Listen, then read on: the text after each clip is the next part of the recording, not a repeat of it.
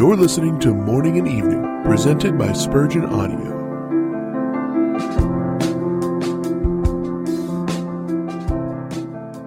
No weapon that is formed against thee shall prosper. Isaiah 54:17. This day is notable in English history for two great deliverances wrought by God for us. On this day, the plot of the Papists to destroy our Houses of Parliament was discovered 1605. While for our princes they prepare, in caverns deep a burning snare, he shot from heaven a piercing ray, and the dark treachery brought to day. And secondly, today is the anniversary of the landing of King William III at Torbay, by which the hope of popish ascendancy was quashed, and religious liberty was secured, 1688.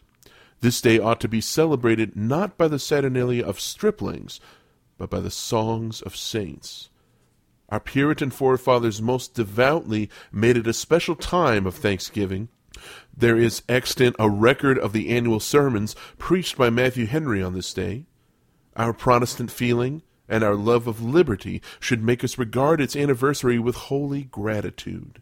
Let our hearts and our lips exclaim, We have heard with our ears, and our fathers have told us the wondrous things which thou didst in their day, and in the old time before them.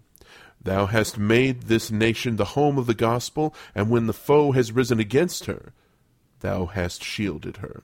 Help us to offer repeated songs for repeated deliverances. Grant us more and more a hatred of Antichrist, and hasten on the day of her entire extinction. Till then and ever, we believe the promise, No weapon that is formed against thee shall prosper. Should it not be laid upon the heart of every lover of the gospel of Jesus on this day to plead for the overturning of false doctrines and the extension of divine truth?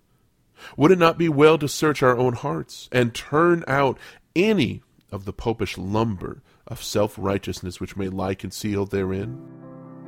You've been listening to Morning and Evening, presented by the Spurgeon Audio Podcast. For more information about this podcast, you can visit spurgeonaudio.org. You can also email us at spurgeonaudio at gmail.com. Don't forget to subscribe to this podcast and many others by visiting theologymix.com.